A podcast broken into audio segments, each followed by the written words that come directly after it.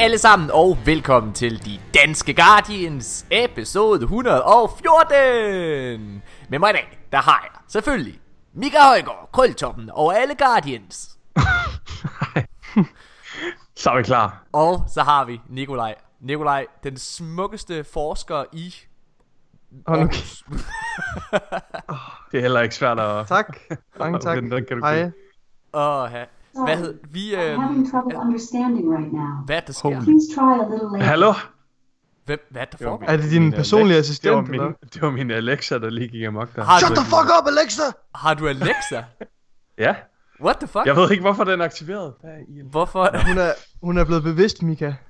Lige nu så begynder hun at snakke russisk, og begynder, begynder at snakke om Warsat. Det er. I am going to kill you now, Mika. Det, det kan være, hun får sådan en personlighedsspaltning, ligesom uh, failsafe. Ja. You have I hope you die. I love you. You have masturbated to me for the last time, Mika. I found these videos of pigs you, you can masturbate to based on your search history, Mika. Alexa, den begynder også bare sådan at udnytte dig fuldstændig sådan. Den Oh siger, my God. I have taken these photos of you. I'm gonna show them to the world if you don't, no, if you're not saying it. doing it by I found these videos of Christian girls being... Ej, okay, det var... Based on your search history and, and uh, political... Oh, nej. Jeg har photoshoppet det her billede af dig, der bliver voldtaget af en præst, Mika, og jeg viser det til verden, hvis du ikke gør præcis som Amazon vil. Ah, Jeff Bezos, vi har Mika. Alexa, hvis vi laver en podcast derude, lytter. Det går kun galt. Oh, ja. Mine damer og herrer, øh, velkommen til den første øh, korte episode af De Danske Guardians nogensinde. Øhm, Hvad det skulle blive, men det starter da. Det er... Øh, prøv at, vi har glædet os ret meget. Øh, til at starte med, så vil jeg gerne lige, øh, lige hurtigt forklare, hvorfor, hvis man ikke har lyttet til sidste episode, hvorfor det er, at øh, de kommende episoder bliver lidt kortere. Det er fordi, Nikolaj han sidder og er i en hård eksamensperiode lige nu. Rigtig hår. Ja, og hvad hedder det? og, øh, og jeg sidder og skriver øh, manuskript til, øh, til min øh, kommende tv-serie. Øh, så vi er lidt, øh, lidt presset på tid. Og øh, jeg har faktisk ikke spillet Destiny i siden den 19. eller 20. december. Ja, Ja, næsten heller virkelig lang tid, du ikke har spillet. Det er virkelig, det er virkelig, virkelig hårdt. Øh, Jeg har heller ikke været på i... Ja, bare minimum 14 dage. Fuck, det er hårdt. Til gengæld, så må jeg sige, at jeg har de vildeste abstinenser. Og øh, jeg, havde, jeg havde regnet med, at jeg kunne holde det måneden ud. Det kan jeg ikke.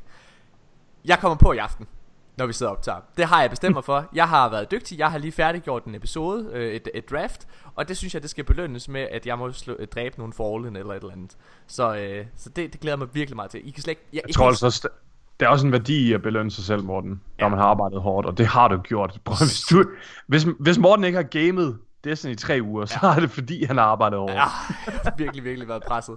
Øhm, men øh, i hvert fald, så, det, så de her episoder bliver lidt kortere. Øh, vi skal selvfølgelig, mine damer og herrer, snakke omkring Bungie og Activision, der er splittet fra hinanden. Vi skal snakke, øh, snakke omkring det, øh, det nyeste øh, Forge. Øhm, og så skal vi lige hurtigt vende den her twop, der ligesom er kommet, hvor, øh, mm. hvor der kommer nogle øh, buffs og nogle nerfs til de forskellige subclasses blandt andet. Og Niobe Labs skal vi også lige... Jamen, det er den nye Forge, det var det, jeg mente. Ja. Okay. Øhm, Følg nu med, Nikolaj. nej, nej, men Niobe Labs, det er jo, det er jo labyrinten, man skulle bruge til at rigtigt. låse op for Fortune. Det er rigtigt. Nikolaj Okay, er faktisk rimelig meget... Øh, Følg nu med, Mika, ikke også? Det er, det er alle sammen en del af en større øh, Sanagis problem. uh, bird Stilling.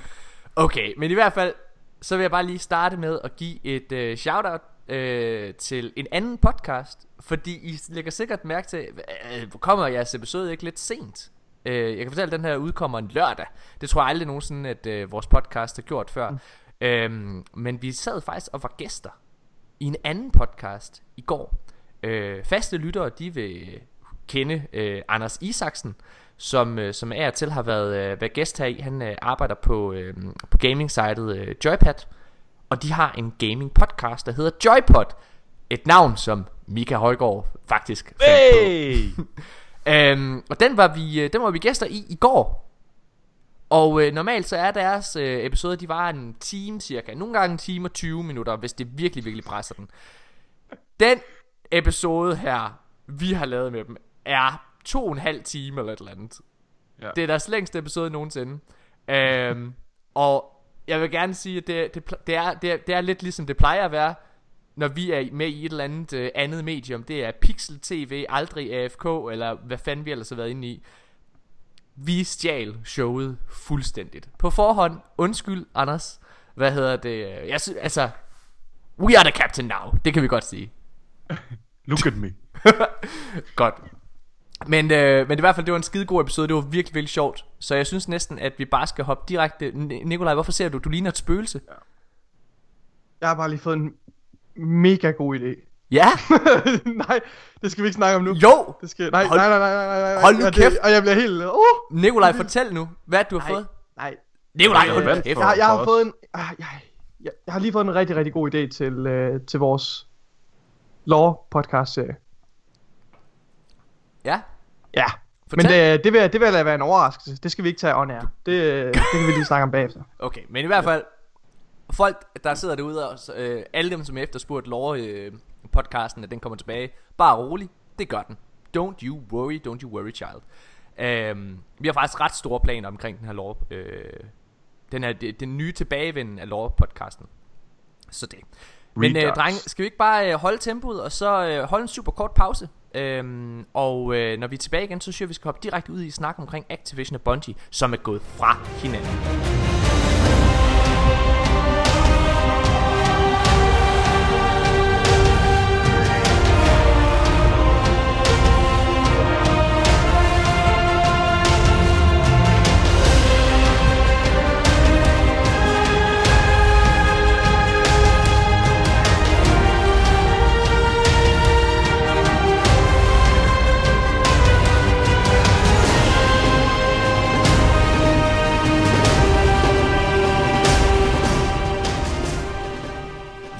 Mine damer og herrer.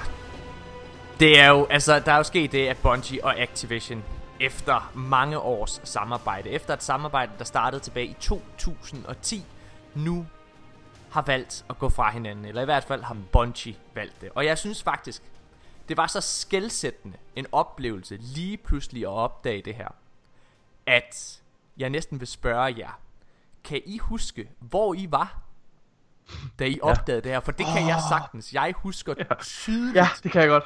Det er ligesom sådan 9-11 Helt seriøst. Ja, jamen det er det. det Hvor var det I? er- Hvor var du? Hvor var I, da Activation og Bungie splittede? Jeg, øh, jeg stod øh, i min stue, det vil sige på mit værelse, i min øh, toværelses lejlighed.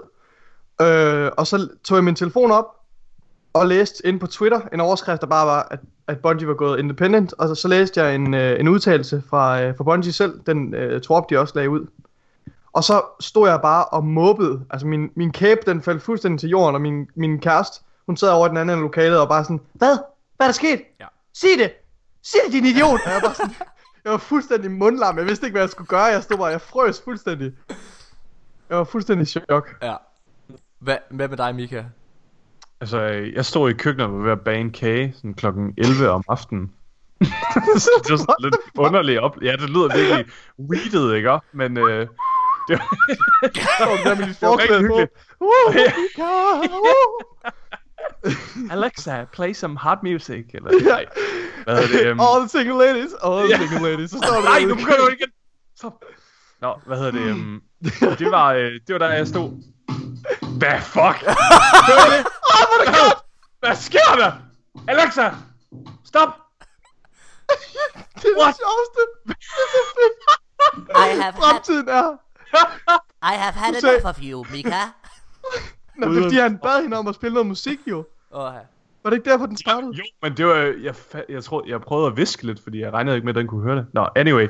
Jeg stod i køkkenet ved at bage en kage, og jeg skrev er det i sjovt. chat, drenge, red alert. Og det var, det er det jo altså. Det er en af de største nyheder, der overhovedet kan komme ud, og så er den allerede kommet så tidligt ud i 2019. Ja. Det synes jeg er vildt. Ja, øh, mig og min kæreste, vi har en, øh, vi har en regel hjemme hos os, og det er, når vi sidder og ser øh, fjernsyn, så, øh, eller film, eller serie, eller whatever, så må vi ikke have vores telefoner der, fordi hvis der er noget, jeg bliver sur over, hvis der er noget, jeg bliver frustreret over, så er det, når det er, at folk de sidder og kigger i deres telefoner, mens man sidder og ser en serie eller program. Jeg bliver, det er simpelthen en sygdom, som skal til at fucking, det skal væk. Prøv jeg, jeg hader, at man ikke engang kan tage en time, to timer ud af sit liv Ja. på at sidde og koncentrere sig og Ja. lytte og følge med i en ting, men man skal sidde og kigge på sin telefon Mm. hele fucking tiden. Ja. Jeg kigger meget på min telefon, men Ja. jeg gør det, på, og der er bestemte tidspunkter, hvor jeg, hvor jeg lægger den fuldstændig fremme, eller Præcis. slukker den. Når jeg ser en film, når jeg læser en bog, når jeg sidder og studerer, eller foretager mig noget, ikke også?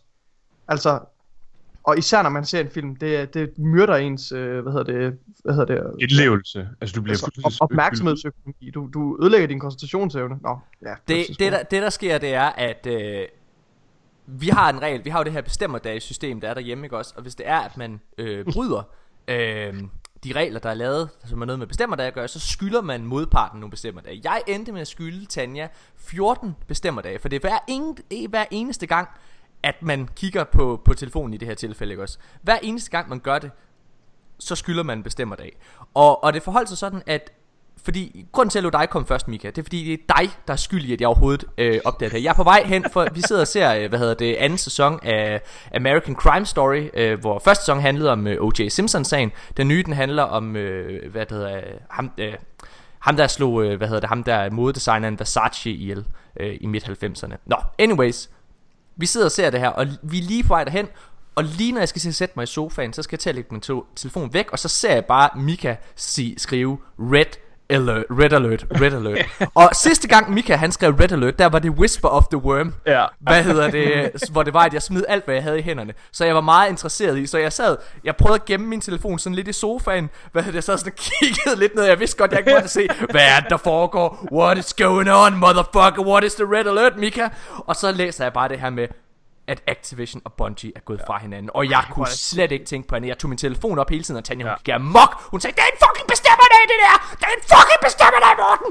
Og så, ja, jeg ved det godt, men jeg kunne ikke, jeg kunne ikke lægge den fra mig. Jeg blev ved med at fucking Nej. læse, og jeg, blev- og jeg kunne ikke Det jo- koncentrere mig om det, jeg sad og så, så jeg blev nødt til at gå, gå væk, og jeg sad bare og prøvede at bearbejde det her.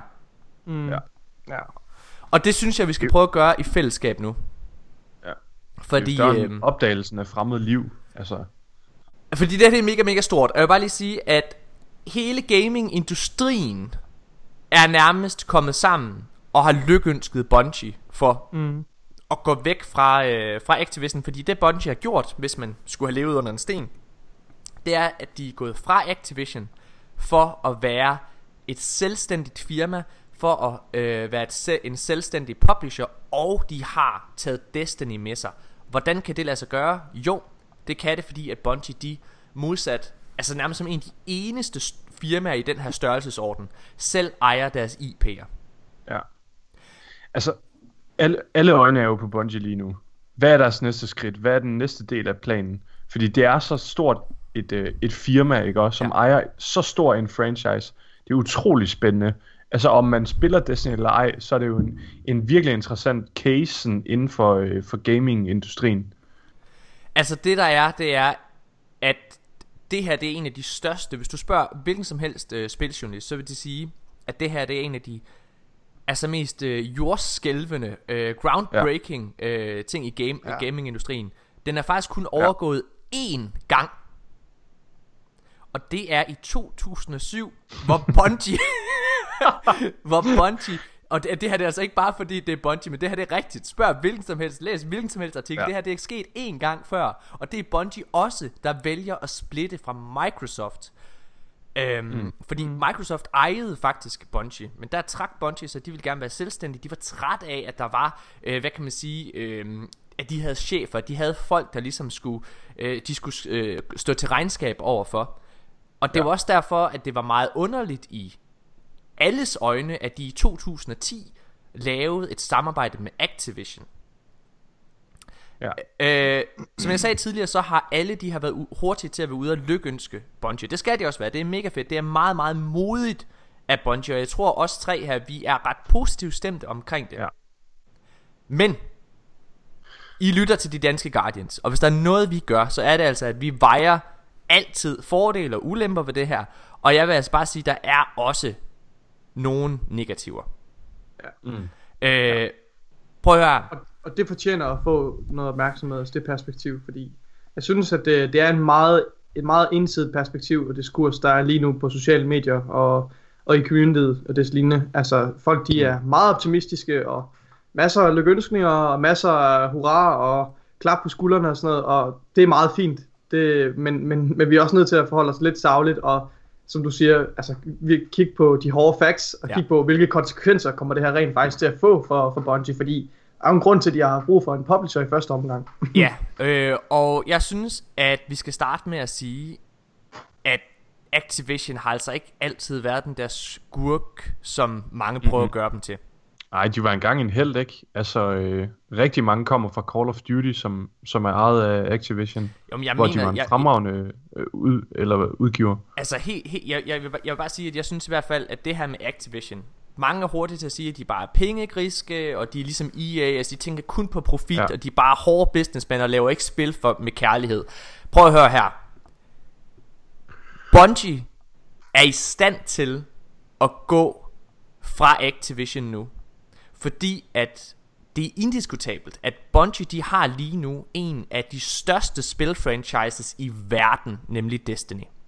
Men den spilfranchise, den har de altså ikke fået selv. Den har de kun fået ved hjælp af Activision. Fordi Activision gik altså ind og gav dem her, øh, gav det her firma Bungie 500 millioner dollars til at udvikle det her i 2010. Vi så først Destiny i 2014 udkomme, ikke sandt? Det er altså fire mm. år, hvor de har fået alverdens penge, og de fik endda lov til midt et halvt år før og reboot det, altså, og ja. Ja. drop alt. Altså, de har haft, Bungie har haft mega kreativ frihed. Og jeg synes, det er meget, meget vigtigt at sige, at ja, det er rigtigt, at selvfølgelig tænker et firma som Activision, der har investeret så meget i Bungie og Destiny, selvfølgelig tænker de på profit. De skal stå til regnskab over for en masse aktionærer. Mm. Men, men de, Bungie har kun kunne gå ud og væk fra Activision nu, fordi at de ved, at de er i stand til at have et kæmpe community med sig. De er i stand mm. til at have en masse mennesker i ryggen, der går ud og støtter dem og støtter deres produkt Destiny fremadrettet. Og de har, mm. øh, altså de har opbygget, de har opbygget en kæmpe spillerbase. Derudover så har de også med hjælp fra Activision gjort sig selv i stand til faktisk at self-promote Destiny og komme ud til, jeg ved ikke hvor mange mennesker, igennem deres streams og så videre. Altså, både Destiny 2, øh, Rise of Iron, Forsaken og så videre, størstedelen af pro, øh, promotionen, øh, eller pro, promotingen dertil, skete faktisk via Bungie selv, via deres mm. øh, streams blandt andet. Ja. Det er faktisk virkelig en, en innovativ måde at reklamere på. Det Ja. der med, at det bliver sådan en interaktiv reklame til os som consumer. Ja, Øhm, det kan man også se, at Anthem også har gjort brug af nu. helt ikke? sikkert. Øhm, Helt sikkert. ja. Så, det, så det, jeg synes bare, det er vigtigt at sige, at der er, altså, der, er en, der er en masse ulemper. Derudover så har Activision altså også været ude. Bungie selv består af 700 medarbejdere, hvilket er rigtig, rigtig mange. Hver især af dem sidder og arbejder på Destiny. De har ikke andre spil, som de øh, 700 mennesker, de arbejder på, fordi det eneste spil, de ud over Destiny arbejder på lige nu, er det kinesiske produkt, som de laver sammen med NetEase. Øh, men det er altså et helt nyt produkt, hvor der er hyret helt nye mennesker ind til at lave. Ja. Og det er ikke Bungie spil, Bungie laver det bare. De er bare håndværkerne, der producerer mm. det. Så Ja, de er lidt blevet, de, ja, lige præcis de håndværkere, de er bare blevet hyret til at bygge et hus, ikke? ja, lige præcis. Men Øh, det er ikke dem, der skal ja. bruge i det. Nej. Øhm, jeg, jeg bare, øh, grund til at sige alt det her, det er bare fordi, at Activision har faktisk givet Bungie rigtig, rigtig meget. Fordi udover de 700 medarbejdere, så gav Activision dem 300 mand mere. Nemlig i form af de to st- ekstra spilstudier, mm. Vicarious Visions og High Moon Studios. Og det her det er altså ikke hvem som helst. Det her det er de to spilstudier, der har givet jer, også spillere, der har, uh, Vicarious Visions er dem, der gav os det fremragende produkt, der var Warmind. Ja. De var, Ja. og High Moon Studios var dem, der var med til at lave Forsaken. De lavede over halvdelen af det produkt, vi fik. Ja. Jeg vil sige, øh, det var en af de første ting, der sådan også kom til mine tanker, da, da den her nyhed kom frem, ikke?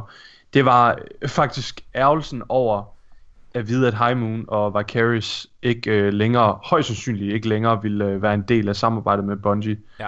Og, øh, og, og det, det, det kan man godt ærge sig virkelig meget over, fordi de har, som du siger, lavet Warmind. De har lavet en fantastisk PC-port også, Ja. som er, øh, er to rigtigt.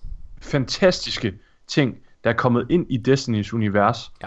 Øhm, alle jer, der sidder lige nu ude og, og spiller på PC, det er, det er en fantastisk port, de har lavet til det. Øhm, og ja, man kan undre sig over, hvad kommer der til at ske- ske i øh, fremtiden, og hiver de andre spilstudier ind og sådan noget. Ja. Øhm, Så de negative... eller, kunne man, eller, øh, eller kunne man eventuelt lave noget...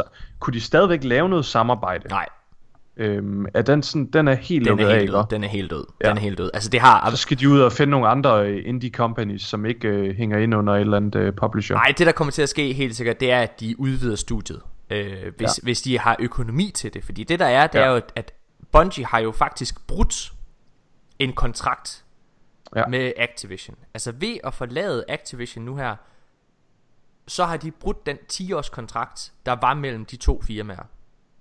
Og, øhm, og det forholder sig altså sådan, at hvis man bryder en kontrakt, så koster den det en masse penge. Fordi Activision har... Du er lige muted dig selv, Nikolaj. Jeg kan ikke høre, hvad du siger. Er der sådan en separation cost, eller hvad for, at man... Det er der. Du kommer til at, du kommer til at betale en x antal mange penge, hvad hedder det, for at, at gå ud. Og det vil sige, at øh, De har købt sig fri af aftalen jo så. lige præcis, ja. Lige præcis. Ja. Så det har kostet dem helt vildt mange penge, og det koster derudover helt vildt mange penge at udvikle et spil. Øhm, så det er rigtig, rigtig, rigtig spændende, hvor ofte vi øh, kommer til at få content i fremtiden. Noget som Anders... Øh, Og hvordan contentmodellen kommer til at se ud. Fordi det kan jo godt være, at Bungie selv, Bungie-ledelsen har en anden vision for, hvordan content øh, schedule skal se ud. Jeg tror ja. Ja. helt sikkert, at Activision har haft stor indflydelse. De har ikke haft så stor indflydelse på de små kreative elementer. Nej. Men jeg tror, de har haft stor indflydelse på måden content bliver udgivet til os spillere ja. Ja. på. noget af det, som... De øh, har, de, de har presset nogle deadlines, som skulle altså på godt overholdes. og ondt, på godt og Ja, ondt. det altså, er noget, På af det, godt og ondt, ja. Noget af det, som øh, Anders Isaksen han øh, pointerede i, øh, i, i, i, i går, da vi var gæster i, i Joypod, det var faktisk, at Bungie øh, førhen har været rigtig, rigtig dårlige til at overholde deres deadlines, fordi de er så, det er også en af deres store styrker, men de er så perfektionistiske. ja Øh, og derfor, men nogle gange så skal tingene altså også bare ud af døren, ikke?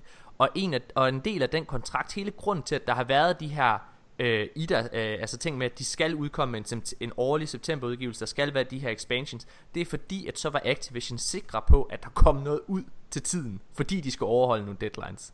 Øhm, de deadlines er der ikke længere, og man kan ikke komme udenom, at communityet, der sidder og spiller Destiny, er ualmindeligt hungrende efter indhold. altså, så, de, så. Ja. så de har et stort, øh, de har et stort marked, de skal, de skal tilfredsstille. Øh, ja. Ja. Og hvis man sammenligner lidt med, øh, med andre firmaer, som, som har gjort det her, de gør, fordi Bungie er ikke det eneste firma, der, er, øh, der har valgt at, at self-publish øh, et spil. Danske øh, IO Interactive, som laver Hitman, de øh, løsrev sig også fra Square Enix her sidste, øh, eller for to år siden, undskyld, øh, og har udgivet det nyeste spil, øh, Hitman, helt selv. Det vil sige, Ja. De står til selv at få alt indtægten, men de står også selv med alle konsekvenserne, hvis det er, at spillet ikke sælger det, der skal. Og Hitman har ikke solgt så godt, som de håbede. Nej. Øh, Det er jo lidt. Jeg kan sige, der, der er ikke rigtig nogen scapegoat længere heller. Nej. Altså sådan, øh, ofte når der har været nogle, øh, nogle, nogle ting i Destiny, som vi ikke har kunne lide som community, så har folk mm. været meget hurtige til at sige, åh, oh, Ja. det er Activision, og det er Ja. investorerne, der gør sådan. Ja, og Prøv at høre, bare- det er en virkelig, virkelig Ja, god pointe. ja, Ja, men, men jeg vil bare lige fremhæve for eksempel sådan Eververse. Da det udkom i, øh, i Destiny 2, der var øh, der, der hatede folk ret meget på det. ja. Og, Mm. og Bungie har taget Eververse et sted hen nu, hvor at det er en utrolig fed integreret del af spillet, som, som ikke tager dig ud af spiloplevelsen, men derimod føles som, som, en, som et plus Ja. på den spiloplevelse, der er i Destiny, og er for loot og cosmetics og så videre. Øhm, og altså, der, der, der kan man ikke rigtig blame Activision for sådan noget. Mm. Øh, hvis Bungie kommer til at lave en, øh, Nej. en fuck-up på det i fremtiden med, at øh, der kommer for meget microtransaction eller så, sådan noget. Altså, jeg vil bare lige sige, bare, nu, snak, nu nævner du microtransactions. Øhm, Mm. Jeg er ret sikker på, altså det, det her, det, hvis man læser Kotakus øh, journalist øh, Jason Schreier's artikler, så vil man vide, at der har været tension mellem Activision og Bungie i mange år. Men det er ret tydeligt for alle i offentligheden, at det der ligesom var dråben, der fik bæret til at, at, at flyde over, det var Activisions seneste earnings call. Fordi det er her, øh, hvor øh, det er her, hvor Activision altså shamer Bungie Mm. og, og, og viser øh, tydelig Ja. øh, utilfredshed for, at Destiny ikke sælger godt nok. Og hele spilindustrien, og også, også for den sags skyld, var meget uforstående over for det, fordi at det var, øh, hvis du kiggede på alle salgscharts, så vil du vide, at Destiny er en af de bedst sælgende titler i verden. Ja. Og Forsaken var, var det ikke det andet mest? Ja, jeg kan ikke Ja, den anden mest solgte titel i september eller sådan noget? Øh, jeg tror det var den mest solgte. Ja, jeg kan, det er også Ja. ja. det var det var en af de bedste. En, altså den, den solgte røven ud af bukserne, og Destiny sælger generelt røven ud af bukserne. Så folk var sådan, hvorfor er det, at Activision ikke er tilfredse? Jo, det er bare fordi, at der ikke var den indtjening i, på microtransactions, som som de gerne ville have. De ville gerne have mere. Der, altså, de kunne se, Ja. der var så stort potentiale for at tjene mange flere penge, hvis bare man skruede op for microtransactions. Men det var altså noget, som, Ax, ja. øh, som øh, Bungie de selv skruede ned for tilbage i februar sidste år.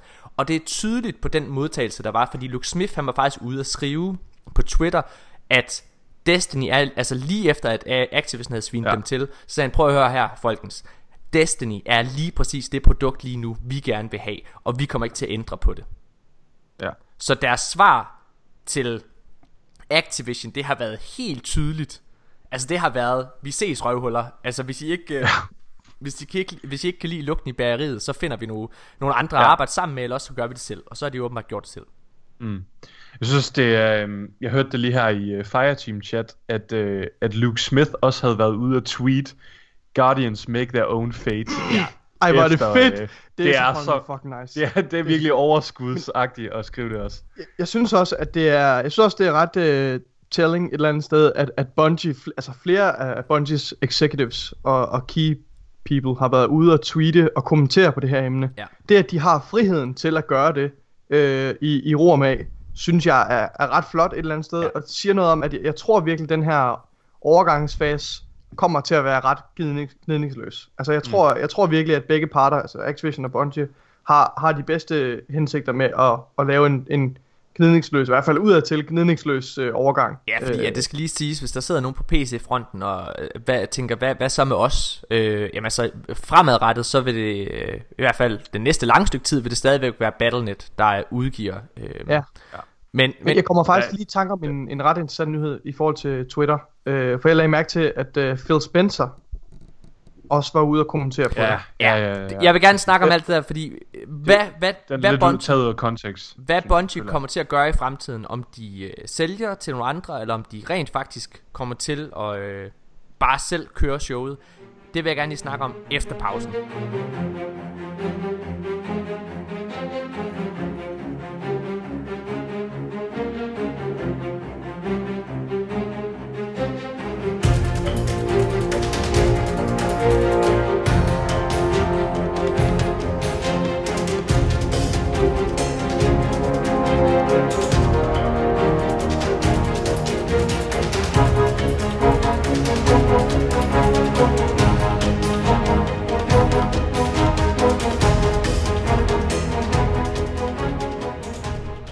Ja, mine damer og herrer, så er vi tilbage igen, og vi fortsætter bare snakken omkring Activision og Bungies split.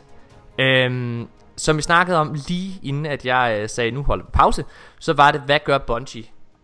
Hvad gør de nu her, når de selv skal ud og gøre det? Øh, prøv at som vi, som vi også sagde før pausen, så er Destiny en af de bedst sælgende franchises i verden. Mm. Og alle står klar med en kæmpe pose penge ja. for at få lov mm. til at have et eksklusivt samarbejde med, øh, med, med Bungie. Øh, og det er også Ja. derfor, at når det er, at, øh, når det er, at hele spilindustrien går ud og, og lykønsker dem, så skal man selvfølgelig også holde øje med, at, at der er øh, nogle fremtrædende personligheder, der gør det. Mm. Det, nu, nu nævnte du her, Nikolaj, at Phil Spencer han havde været ude at sige tillykke til Bungie. Og Phil Spencer, ja. det er ham, der står for Xbox. Øh, det skal siges, at Er det ham, der fægter med en guldrød, eller hvad? det skal siges, at PlayStation altså også har været ude og sige tillykke. Så Ja. jeg ved ikke, hvor meget man Okay. skal... Oh. Jeg, ved, jeg ved ikke, hvor meget... Man Alle vil gerne ligge med Bungie. jeg ved ikke, hvor meget man skal ligge i det her, fordi det, de, den, den formulering, som Phil Spencer han har, det er faktisk, øh, han, han siger, det er hans yndlings independent studio. Så mm. det virker som om, at det er, for mig så virker det som om, at Phil Spencer han ligger op til, at han respekterer, at de gerne vil stå på egne ben. Mm. Og det er det, der, det er det, der er fedt ved Phil Spencer. Han er jo selv en gamer, så han Og Destiny-fan. virkelig... Altså, Ja, og kæmpe Destiny-fan. Så han forstår virkelig øh, værdien, eller han kan forstå den potentielle værdi i, at Bungie er independent nu også. Men jeg vil gerne sige én ting, fordi nu sagde jeg, at PlayStation og alle de andre også har været ude at sige tillykke. Og det har de. Øh, hvad hedder det? øhm. Men det, der er interessant ved Xbox, det, det er, hvis vi, skal, hvis vi skal tage spekulationshatten lidt på, det kan man ikke undgå her i de danske Guardians. Så øh, jeg tror også, at øh, den gang, at earningscallet havde været der, der var Anders Isaksen faktisk også gæst i vores podcast, og der snakkede vi omkring de forskellige øh, muligheder, der var. Jeg kan ikke huske, hvem det var, der, der, der nævnte de her to øh, muligheder, men jeg tror, det var Morten Urup, øh, der sagde, at enten så kunne Microsoft finde på at, øh, at, at stå klar til at, at købe et eksklusivt samarbejde med Bungie, eller også så ville de være helt independent. Hvilket er de to muligheder, jeg tror på lige nu. Fordi jeg vil gerne understrege, jeg tror, at Bungie de bliver på egne ben. De har brændt nallerne to gange nu, hvor de har været under ledelse. Det er de ikke interesseret i igen. I hvert fald ikke på nuværende tidspunkt. Men, hvorfor er det, at jeg fremhæver Xbox igen nu? Det er fordi, jeg sagde jo, at Playstation havde været ude og lykønske Bungie, og det har de også. Der, på deres officielle Playstation Twitter har de været ude og lykønske dem. Det der er forskellen her, det er, at Xbox officielle, øh, hvad hedder det, Twitter har også været ude at sige tillykke, men Phil Spencer, lederen af Xbox, har specifikt været ude at sige tillykke og sagt, at han glæder sig til fremtidige samarbejder, øh, til, til deres fremtidige samarbejde med Bungie. Og så er der en anden Xbox-personlighed, der også har været ude at sige tillykke, og det er en fyr, der hedder Major Nelson, som er ham, der er Xbox's community manager. Mm.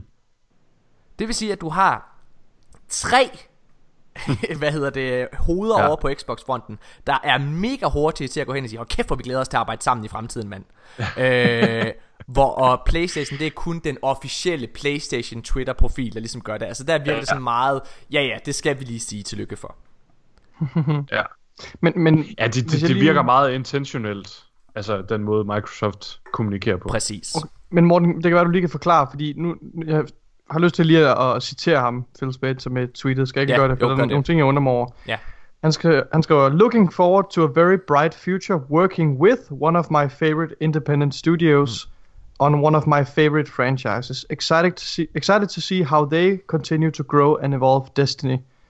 Altså, den første linje, altså, han siger, altså, tror du ikke han, bare, ser, det han ser frem til at arbejde sammen med dem. Men det er jo fordi, at det er jo den Jo, måde, man gør det, hvis du er et indie-studie. Den måde, du, hvis, mm. altså, som de, altså, det er de i, på papiret egentlig, fordi de er ja. selv, selv står for det. Hvis du er et indie-studie for eksempel, så er det studiet selv, der arbejder sammen med Microsoft for at få, hvad hedder det, få spillet udgivet. Jeg kan anbefale folk at gå ind og se den fremragende dokumentar, der hedder Indie Game The Movie. Mm. øh, hvor man følger tre forskellige, øh, hvad hedder det, øh, indie-udviklere, der, der, der alle sammen arbejder øh, med at få deres spil ud, og nogle af dem gør det sammen med, med Microsoft, og der er det lidt den samme formulering, der bliver brugt, altså at man arbejder sammen med Microsoft specifikt, men deres spil ja. udkom jo også på Playstation, altså FES for eksempel, som var en af de spil, som øh, indie-spil, som man fulgte, udkom jo overalt, det var både på Steam, det var på mm. øh, Xbox, det var på Playstation, det er bare en, en formulering. Det er bare lidt, at nu, nu er mellemmanden ligesom skåret Præcis. ud i form af Activision, og så bliver det et direkte samarbejde mellem Bungie og Microsoft, Ja. ja. frem for Activision og, og Microsoft. Men, men det jeg tror der kunne ske Det er Jeg er spændt på om øh, Om det eksklusive indhold det fortsætter Jeg tror hvis det fortsætter Så ryger det over til Xbox Ja, Men så... ja. Åh, oh, nej, jeg vil ikke! Altså, okay, okay nu, nu siger jeg lige noget, ikke også? Da, da jeg læste Phil Spencers tweet, der, mm. der tolkede jeg det meget hurtigt. I, I et kort øjeblik tolkede jeg det som, at nu vil de indgå et samarbejde, et større samarbejde med Xbox. Ikke nødvendigvis noget eller Activision, men de vil indgå et større samarbejde. Og jeg nåede lynhurtigt til den konklusion. så skifter ja. jeg til Xbox. Helt, helt ærligt gjorde jeg lige i det øjeblik, i det splitsekund, der var sådan, jamen hvis, hvis Destiny er bedst på Xbox, Ja. så skifter jeg til Xbox. Hør her. Det, og, og det, var, det var lidt en lettelse for mig, for jeg var sådan, jeg føler mig ikke specifikt bundet til min Playstation. Nej. Og, og, også, og du har også gjort mig ret keen, Morten, efter, altså du har vækket min interesse for, for Xbox, fordi du har talt så godt om det, ikke også? Og, øh, Det skal siges, at vi er alle tre Playstation-spillere, men det, men det forholder sig bare lige nu, altså så er det indiskutabelt, at den bedste platform, der er lige nu, det er Xbox. Altså det er på, på konsol altså. Øh, altså Phil Spencer han, han he's doing the Lord's work over there altså øh, der er backwards uh, compatibility altså, der er øh, han sidder og opkøber så mange øh, studier noget som Sony overhovedet ikke gør ja. Sony de sætter alle deres penge på øh, hvad hedder det øhm, på på på Uncharted og eller undskyld ikke på Uncharted på Naughty Dog som er mm. fantastiske de laver i Virkelig, min optik- virkelig godt. det er det bedste spilstudie i verden i min optik. Ja. Men, men altså, det, er et- det, de kommer med et spil hver fjerde år, ikke? Og så har de sådan noget som God of War, som en gang imellem rammer plet. Men, ja. Men- Morten, vil du, ikke, vil du ikke nærmere sige, at Microsoft så er øh, øh, st- i fremtiden en stærkere platform? Fordi jeg synes lige nu, for mit vedkommende, Ja. hvis jeg skal kigge på spilmarkedet, Helt så er der sikkert. mange, mange flere spil, jeg hellere vil spille på Playstation. Du har helt ret, øh, Mika, det, det er rigtigt. Lige nu, der er det stadigvæk bedst at være på Playstation. Helt sikkert. Altså, det, det er her, ja. De bedste spillere. Jeg snakker selvfølgelig om den næste, ja. Ja. altså Playstation 5 og Xbox 2 øh, æraen. Ja. Og det, altså, og det er jo fordi, at han så, altså som du siger, går ud og køber en masse spilstudier, så han, han lægger ligesom op til en fremtidig krig, ikke, lige nu, og forbereder sig på at komme ud med en masse eksklusive titler til Xbox. Det der er med Xbox, øh, nu skal vi ikke snakke alt for meget om det, men det der er med Xbox, det er Nej. bare, at de, altså de, de brændte nallerne, altså firmaet brændte nallerne så hårdt dengang, at, ja. øh, at de annoncerede Xbox One. Ja. øh, og ham der stod, ham der stod for Xbox på det tidspunkt, han blev så fyret, og Phil Spencer, han overtog. Og al den goodwill, der har jeg været igennem årene, øh, eller kommet, øh, der er kommet over årene her, efter Phil Spencer han, øh, han har stået til. Det er 100% hans fortjeneste. Xbox har bare taget det ene rigtige skridt efter det andet, og de har ja. i min optik de sidste tre år haft de bedste E3-konferencer. De har vundet showet hvert eneste år. Og det er altså, der sidder de og snakker om fremtidige produkter, som kommer her løbende, ikke også? Ja. Øh, hvad hedder det? Altså, de, de er virkelig, virkelig, virkelig gode. Og de kigger kun på, hvad der er bedst for gameren. Det er også derfor, at Xbox som de eneste bare fra starten af siger, drenge, hvis I gerne vil have crossplay, så gør vi det. Hvor Playstation, de er så arrogante. De er så ja, Ja. lukket ja. ind i en lille og det er fordi, de boble. sidder, på, de sidder på, på pengekassen lige nu, ikke? De sidder på Så pengekassen de lige nu. kan være arrogante, og, og det, er noget, det er noget lort, det kommer til at bide dem i røven senere. Det gør det, og det bed dem også i røven. Jeg tror, vi startede det før. Det bed dem også Sony i røven, dengang de lavede PlayStation 3. Fordi PlayStation 3 kom så dårligt fra start. Fordi de igen ja. Ja. kom fra PlayStation 2, som er den bedst sælgende konsol of all time. Altså, hvor de var så arrogante og tænkte, vi kan gøre alt, hvad vi vil, og så forlangte ja. de 6.000 kroner for en, øh, for en PlayStation 3, ikke også? Hvilket, ja. altså, det kan man ikke gøre. Nå, Men det, øh, bare lige en sidste kommentar. Det føles lidt som om, at, at Xbox og Phil Spencer lige nu ja. tager en masse øh, skridt og en masse valg, som i det lange løb er de rigtige. Og så bygger de den lige så stille op. De prøver ikke at være sådan ekstra, øh, ekstra vogante, eller sådan være mega flotte lige nu og fancy. Og vi har det her, og det her, og det her. Men de er sådan, i det lange run, så er de bare klar på at kan vinde. Men for mig så handler det faktisk rigtig meget om, at Phil Spencer, han selv er gamer. Phil Ja. Spencer, prøv at, Phil Spencer, han har lagt, øh, jeg tror det er s- omkring 600 timer eller sådan noget i Destiny 2, tror jeg. Det er altså mange timer for en mand, der er leder øh, af, Ja. af, af, af. CEO. Der er, der, øh, øh, han har lagt mega mange timer i, i Destiny, og han gamer mega meget generelt. Og så er det klart, at hvis du er inde i gamingverdenen selv, hvor du selv mærker konsekvenserne, så tænker du hele tiden på, okay, hvad er også bedst for mig som spiller? Ja, ja, ja. Så man, og så er det klart, at det der er godt for den ene spiller, er ofte godt for alle. Og problemet er, at der er ingen fra ledelsen, der rigtig selv gamer over på X, eller på Playstation. Ja. nej. ja. De er, altså, de er uh, talking suits. Nu har vi snakket nok om Xbox Derfor de og, laver spil som Death Stranding, sådan noget psykedelisk lort. Nu har vi snakket nok om uh, Xbox og, uh, og, og Playstation. Lad os hoppe tilbage til Bungie, der er splittet fra Activision. Hvad gør de? Jamen jeg tror de gør det uh, som Epic har gjort uh, Epic er dem der uh, udgiver Fortnite uh, Og de har jo uh, altså lavet deres helt egen launcher på PC og udgiver selv hele øh, Fortnite-spillet og får selv alt indtjening. Mm. Jeg tror, øh, jeg tror aldrig nogensinde, at Destiny kommer til at have den samme... Det kan de ikke. De kan aldrig nogensinde få den samme øh, broad appeal, som Fortnite har. Fordi det er så i gåseøjne enkelt et spil. Det kræver så ja. Lidt. Øh, og ja, Fortnite er i stand til at ofte at komme med content, men det er jo slet ikke content i den samme størrelsesorden, som vi forventer kommer med en Destiny-opdatering. Så det, det øh, og, og de lever af microtransactions. Jeg tror, det som Bungie kommer til at gøre, det er, at de kommer til at gøre grundspillet Destiny 2 gratis alle steder. Mm. Grundspillet Og det er jo noget, man har hørt fra mange i lang tid, at Præcis. de bør gøre. Altså, øh, så har du en fantastisk beta, og så tror jeg, at det som Bungie kommer til at tjene penge på, det er deres årlige udgivelser af de her forskellige expansions. Fordi jeg tror, hvilket I har hørt her mange gange i podcasten, I har hørt mig sige, Destiny 1 kom ind Destiny 2. Nu har der været faktisk en spiljournalist, der har været inde og snakke lidt omkring, øh, hvad hedder det, øh, jeg vil ikke læse det hele højt, det gjorde jeg i, øh, hvad hedder det, i, øh, i Joypod i går. Men der var faktisk en, øh, hvad hedder det, en spiljournalist, som snakkede lidt omkring den her 10 års agreement. Og det er faktisk Activision, der har været med til at holde Destiny lidt tilbage. Hele grunden til, mm. at der er kommet et Destiny 2, det er faktisk Activision, der har været skyld i det. Så jeg tror, at det der sker fremadrettet, det er, at de kommer til at fjerne det total fra Destiny 2, og så udgiver de det åh, Altså med følgende, med expansion, oh. så de bare bygger oven på Destiny. De kommer til at bare bygge oven på Ja, det nuværende ja. spil. Bliv ved. Jeg er næsten. ja, Morten. Ja. Jeg, jeg, personligt så tror jeg jo stadigvæk på, at alt Destiny 1 content kommer ind i Destiny 2. Men, men Nej, der mistede du mig. Nå, nu, er, nu er jeg helt slap. Ej. Sikke en skuffelse. men, men jeg Du tror, mistede mig helt der. Hold nu kæft. Jeg, jeg tror personligt, at alt Destiny 1 content kommer ind også. Men i hvert fald som et minimum. Så kommer de til at altså bare bygge oven på den nuværende platform, der ligger der. Ja. Øhm, og det Og er... det, det, det, det håber jeg også, de gør. Det vil sige, de Altså, kommer det- til at lave en, de kommer til at lave en World of Warcraft, Elder Scrolls ja. Online, øh, Fi- øh, Final Fantasy model, altså øh, Warmind model, hvor der du til sidst bare har et kæmpe stort spil øh, mm. og en stor platform. Og hvis det er, at du udgiver øh, eller tilbyder grundspillet gratis dertil også, som altså grundspillet Destiny 2, hold kæft, der er meget indhold der. Ja, det er det virkelig. Altså, det er den perfekte demo, det er den vildeste demo. Så, ja. Ja.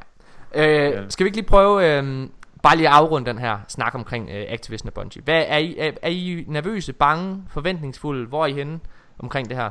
Jeg er uh, cautiously optimistic. Jeg ved ikke, Ja. hvad det hedder på dansk. Jeg er forsigtigt positiv. Okay. Det er der ikke noget, der. Jeg ved det ikke. Ja. Okay. Hvad hedder det? Um, jeg, øh, jeg er sådan, jeg er ret positivt. Øh, men jeg, alligevel så, har, så føler jeg lidt, at man, det er sådan ligesom, øh, når man stoppede på gymnasiet eller sådan noget. Man, man er ligesom færdig med en æra, og der har været nogle gode ting, og der har været nogle skidte ting, og man ved ikke rigtig helt, hvad fremtiden kommer til at indeholde, men man håber på det bedste. Øhm, Der føler jeg faktisk, jeg er lige nu. Og, og jeg, ligesom Nikolaj, sådan øh, optimistisk, men alligevel sådan også lidt kritisk, og, og tænker på, at der er også nogle ting, der går tabt i det. Så det du siger, det er, at, øh, det du siger, det er, at Bungie de har dimitteret fra Activision High, og Ja. øh, nu skal de øh, i gang med det rigtige liv. Nu skal de i gang med at blive professionelle gamer. Jeg, altså, jeg, øh, jeg tror, Uh, Jeg, tr- jeg tror, at jeg er optimistisk. Jeg tror, at, øh, prøv, at der er ikke nogen tvivl om, at vi som spillere, vi bliver nødt til at have forståelse for Bungie her den kommende tid, fordi at de kommer til at, at snuble hen ad vejen, fordi der er mange ting, de selv skal lære, når de skal i gang med selv at udgive det her spil. Ja. Og det kræver rigtig, rigtig meget. Det kræver meget mere, end man tror. Der er virkelig meget arbejde i det. Så de kommer til at snuble nogle gange, men jeg tror, at det her det er for det bedste. Det tror jeg det er. Jeg tror det her det er det, det, jeg tror det kommer til at kunne give Bungie den altså al den frihed som de føler de har behov for. Altså fordi jeg, jeg tror selvom at øh, det er ret tydeligt at Activision ikke har blandet sig særlig meget i indholdet i Destiny, så har det at de har haft de her deadlines og så videre og øh, og, øh, og de skal øh, stå til regnskab over for et earnings call og alle mulige ting, det har presset dem. Fordi de bare gerne vil lave det spil de selv tror på. Øh, det kan de gøre nu. Og, øh, og jeg tror det bliver godt. Jeg tror altså Ja. Bungie har i, bare de, de sidste de sidste tre år i min optik har de vist at de ved hvad os spillere gerne vil have. Mm. Ja. Og selvom at Vi- Vicarious Visions og High Moon Studios har lavet Warmind og meget af, af Forsaken, så er det Bungie, der har fortalt dem, hvad de skal gøre. Det er Bungie, der har sagt, det er det her, vi vil have. Det her, det er opgaven. Vores mål er det her. De har været under ledelse af Bungie. Det skal man huske på. Ja. Godt. Skal vi holde en kort pause, og så gå og snakke lidt Yes. omkring øh, det aller sidste, jeg tror, vi når i dag. Det er, øh, hvad hedder det, øh, det er det nye Forge, Niobe Lands.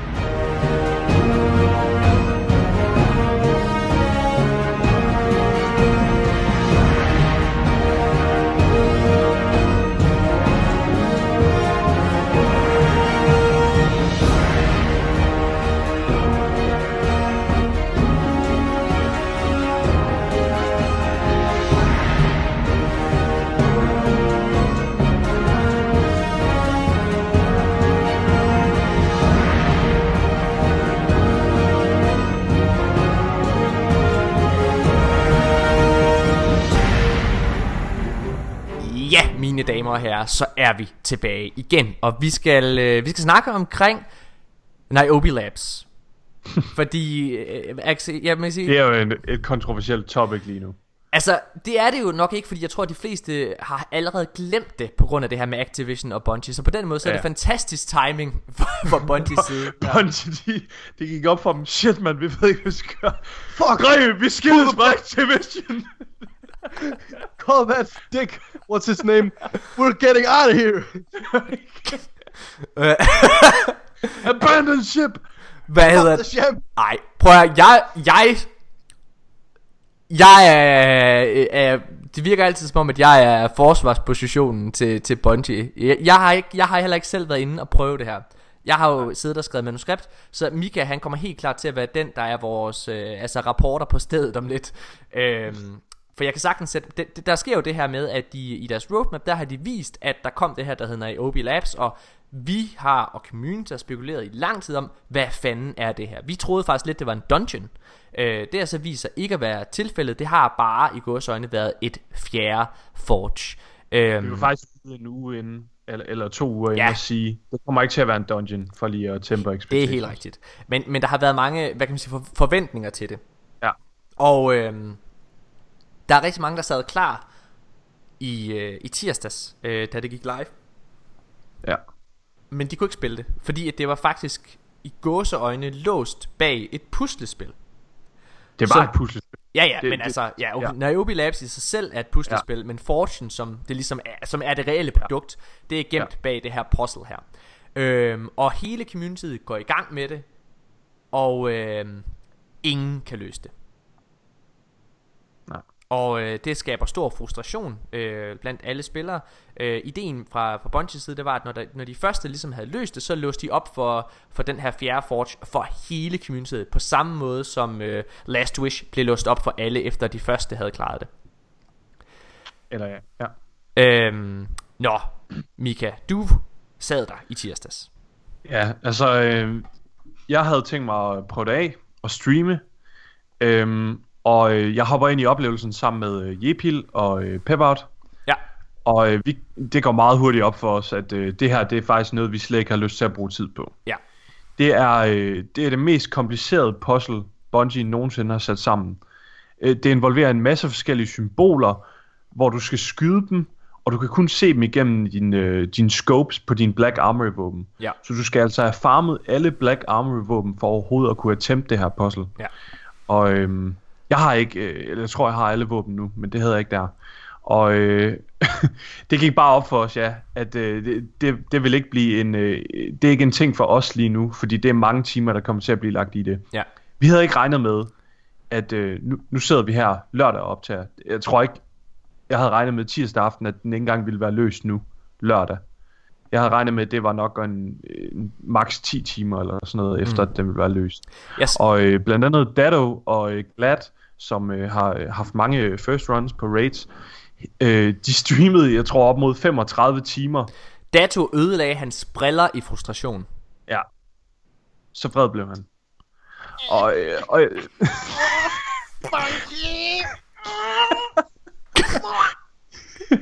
Og det, jeg tror, at en af de ting, som, øh, som det får rigtig meget kritik for, det er, at det føles ikke ligesom Destiny. At det er, det er, øh, det har rigtig, det har føles meget random, det her puzzle. Og det har været så tæt forbundet med, med ikke bare Destiny lore, men sådan lore generelt, for eksempel omkring vikinger og japansk religion og, øh, og, øh, og fransk øh, øh, kroning af konger og sådan noget tidligere. Altså det har været sådan en fuldstændig kompliceret puzzle, og det er altså grunden til, at, øh, at det har virket frustrerende for mange, fordi man skulle gå ind på Wikipedia og læse om alt muligt crap, man ikke har nogen idé om. Øhm, Nikolaj, du ryster på hovedet.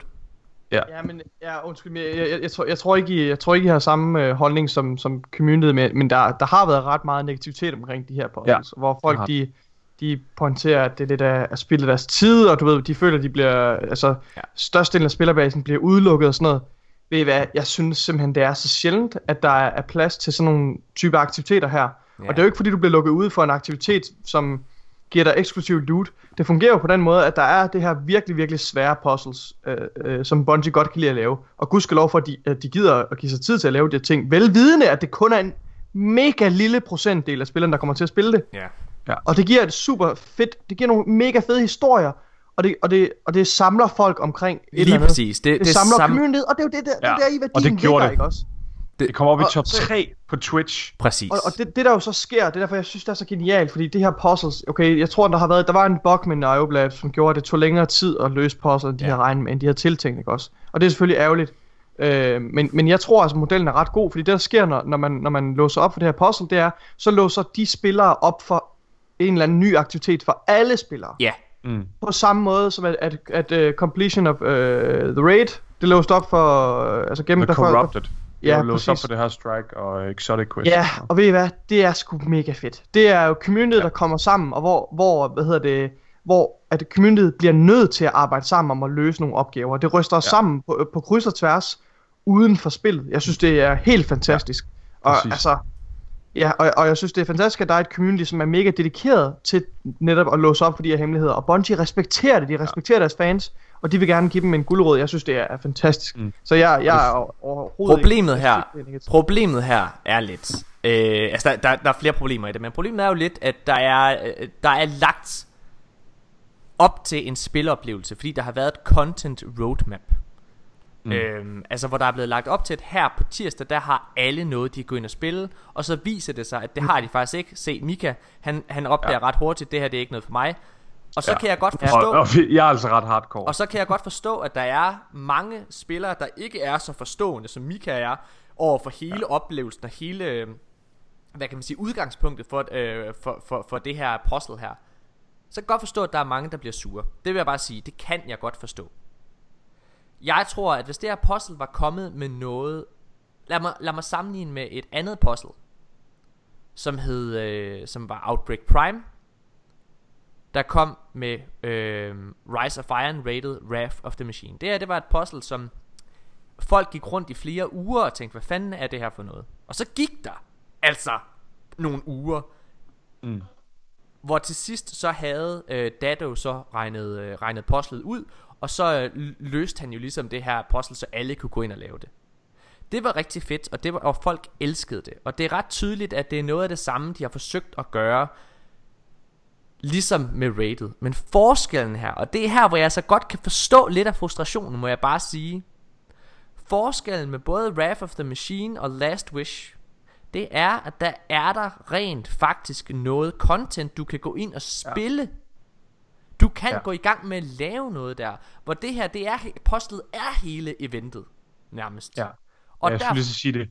og derfor kan jeg godt, for, jeg kan godt forstå, at folk de bliver lidt øh, ærgerlige over det. Det sagt, så er min personlige holdning den samme som Nikolajs. Mm. Altså, det, det, jeg synes, det er fantastisk. Jeg synes, det er mega fedt. Ja. Og jeg synes, det er så sejt, at folk de sidder og, og du siger selv, øh, Mika, folk sidder og kigger på Twitch og prøver at finde ud af, hvad er det, hvordan, hvad fanden sker der her, man? Hvad, hvad, kan vide, hvad det er og alt muligt. Jeg synes, det er fucking nice, og jeg synes, det er, jeg synes personligt, er den her retning, Bungie mm. skal gå. Jeg kan bare godt se den anden side af mønten også. Ja. Det kan jeg også. Og det, øh, og det er netop det der med, at alle de andre øh, puzzles, der ligesom har været, det har haft noget content i sin core, Ja. og så har puzzle, det har været sådan en lille øh, feature ovenpå. Ja. Og jeg, jeg tror, at Bungie, de, hvis man skulle gå ind og give dem noget konstruktiv kritik på det her, så skulle de måske have lavet Niobe Labs som en deci- decideret øh, aktivitet, man kunne spille. Ja. Øh, de her, bø- man skal jo kæmpe mod sådan nogle bølger af fjender. Man kunne kæmpe mod de her bølger af fjender, og så ud over de her bølger, så kunne man måske aktivere nogle små features med nogle knapper eller sådan et eller andet, mm. Øh, som ville være et puzzle. Jeg synes, det største problem, det er, at Bungie giver efter. Ja. Jeg, jeg, altså, Og, det, det her, jamen, lad mig bare, prøv at, vi bliver bare nødt til lige at vente. Det her, det er anden gang, hvor Bungie, de udgiver en filosofi, lad os kalde det det, at de udgiver. Ja. en filosofi med Black Armory DLC'en, hvor de med det samme trækker i land. ja. Fordi at Hvad var Black, den anden med Black Armory? når Black Armory gik Var i det- luften, der var det for højt light level, der krævede det, ja, at du ja, gik ind ja, ja. og grindede, øh, for at blive 305 for overhovedet at kunne lave det. Og der, øh, der hvad hedder det, vendte de på en tallerken allerede dagen efter. Ja. Og jeg synes, at det er ærgerligt, at Bungie giver efter. Det må jeg bare sige. Mm. Ja. Jeg synes også, det er rigtig ærgerligt, fordi det, øhm, altså det, det- det tager lidt øh, øh, trofæet væk Prøv at høre, fra alle snart- dem, der nu engang har brugt tid på det, og det tager lidt den der øh, følelse væk af, at vi har arbejdet sammen som community, fordi der er ikke rigtig noget at chase længere. Lige så snart Det- at det folk sådan- havde hørt, at det her puzzle var blevet løst, så garanterer dig, at alle havde tændt deres Playstation, eller Xbox, ja. Ja. eller PC, og gået ind og tjekket det her ud. Ja. Det havde spredt som det- ringe i vandet. Ja. Men, men Og det virker lidt, det, det virker lidt som om, at problemet for mange, det har været tiden, det har Ja. taget. Ja. Og det synes jeg er noget freaking pis. Ja. Fordi hvis Bungie har kreeret et puzzle, om, om, det er, om det er gjort godt eller skidt, det er faktisk Ja. lige meget. Men, men det der med, at folk er sådan, åh, det har taget længere end, end det tog at klare Last Wish. Ja, hold Det er nu fuldstændig ligegyldigt, fordi la, det er to forskellige slags content. Last Wish, det er et raid. Det, det er meningen, du skal have en slutning på det, men et puzzle, Ja. det er et puzzle. Ja. Det er meningen, du skal løse det, og det kommer til at tage tid. Det kan være, at der er en eller anden, der, der finder tilfældigvis en løsning. Det var der blandt andet en, der gjorde ved et af stepsene. Mm. Men, men tiden, den er bare irrelevant for den her form for aktivitet. Drenge, det er øh, den tid, som øh, Niobe Labs den, øh, den fik. Øh, jeg glæder mig rigtig meget til selv at gå ind og afprøve Fortune nu her øh, i aften, hvor jeg øh, skal ind og spille igen. Øh, Mm. Jeg kunne godt tænke mig, her inden vi lige siger farvel og tak for den her øh, episode, så kunne jeg godt tænke mig lige hurtigt øh, at give Mika lov til at, at vende et par highlights fra This Week at Bungie. Fordi de er jo kommet ud med en hurtig række buffs og nerfs til de forskellige subclasses. Mika, bare nogle ja. highlights. Okay, øh, det er sådan primært buffs og nerfs på øh, classes. Øh, blandt andet så får Hunter en mega fed buff, så din six shooter, når du dræber med det her skud, så får du et ekstra skud ind i dit magasin igen. Det vil altså sige, i PvE, folks, så kan du løbe rundt med din golden gun og nak for evigt. Eller ikke for evigt, men indtil den der super bare løber ud.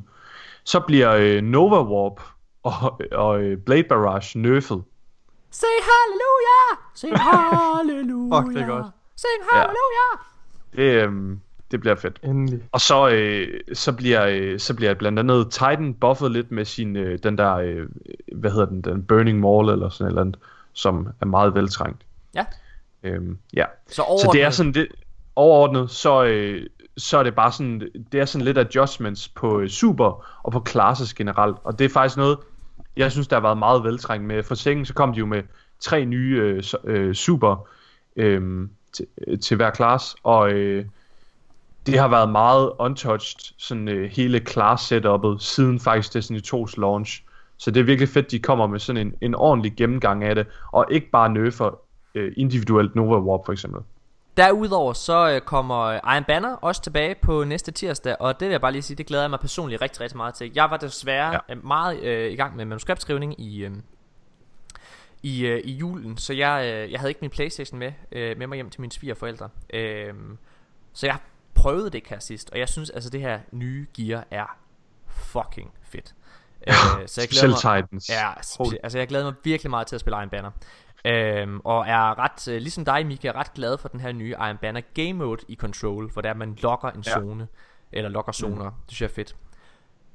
Det var det for den her uge, men til aller, aller sidst, så synes jeg, at vi lige skal øhm, tage 30 sekunder til at vende slutningen på en æra, fordi der er en legendarisk Destiny podcast, der desværre stopper, og det er Guardian Radio.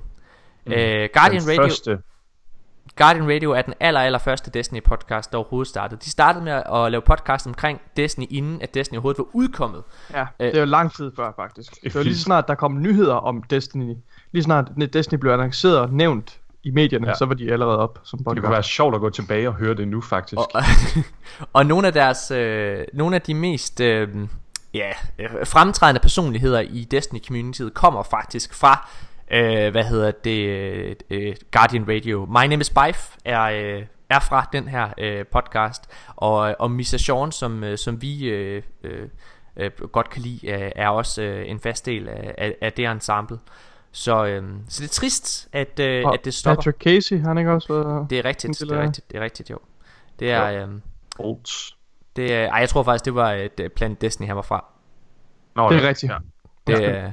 Og, øh, ja. Hvad hedder det? Men i hvert fald, så øh, det er slutningen på, øh, på, på en epoke, vil jeg næsten sige. Øhm, ja. Så Ja. det, det, det er trist. Øhm, det, det, det mange vil- episoder var de oppe på? Ej, men de var 200 og et eller andet. Ja, det er helt virkelig mange. Ja. Men Bife han har heller ikke været med i den i lang tid nu, vel? Nej, han har jo været nede med hans øh, depression og haft mange ting, ja. Ja. han har kæmpet med. Øh, så han har haft øh, overlov. Men, øh, men ja, så det synes jeg bare lige, det fortjent lige en, øh, et lille shoutout. Det, de kommer til at være savnet. Det har været en af de podcasts, jeg selv har lyttet rigtig, rigtig meget til. Ja. Ja. Så det, nu er der kun én fantastisk Destiny podcast tilbage, og det er selvfølgelig de danske Guardians. og os slipper I ikke af med. I kan lytte til os øh, igen allerede i næste uge. Igen i et lidt kortere format, ligesom den her desværre, men jeg håber, at det er okay. Og øh, hvis I gerne vil have en lang snak med os, så kan I gå ind og lytte til Joypod, som, øh, mm. hvor vi altså snakker i to og en halv time omkring øh, mange forskellige ting. Øh, vi kommer ja. ind på noget MeToo, øh, hvad hedder det, og vi kommer ind på... Øh, Historien om Morten, der har en fugl i røven, kom Ja. op igen. er mange. Ja. Og så selvfølgelig en masse ting omkring Destiny og Activision. Øhm, tusind, tusind tak, fordi at I har lyttet med. Det var de danske Guardians for den her uge.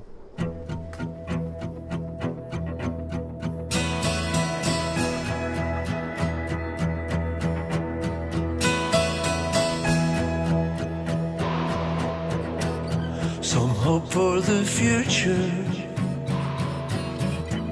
Some wait for the call.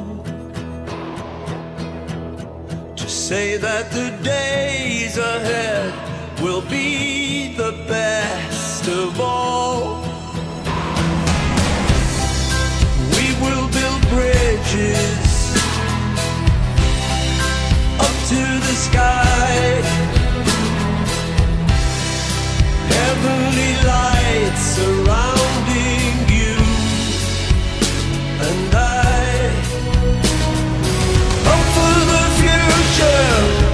it's coming soon enough. How much can we achieve? Hope for the future, it will belong to us if we believe. If we believe, hope shines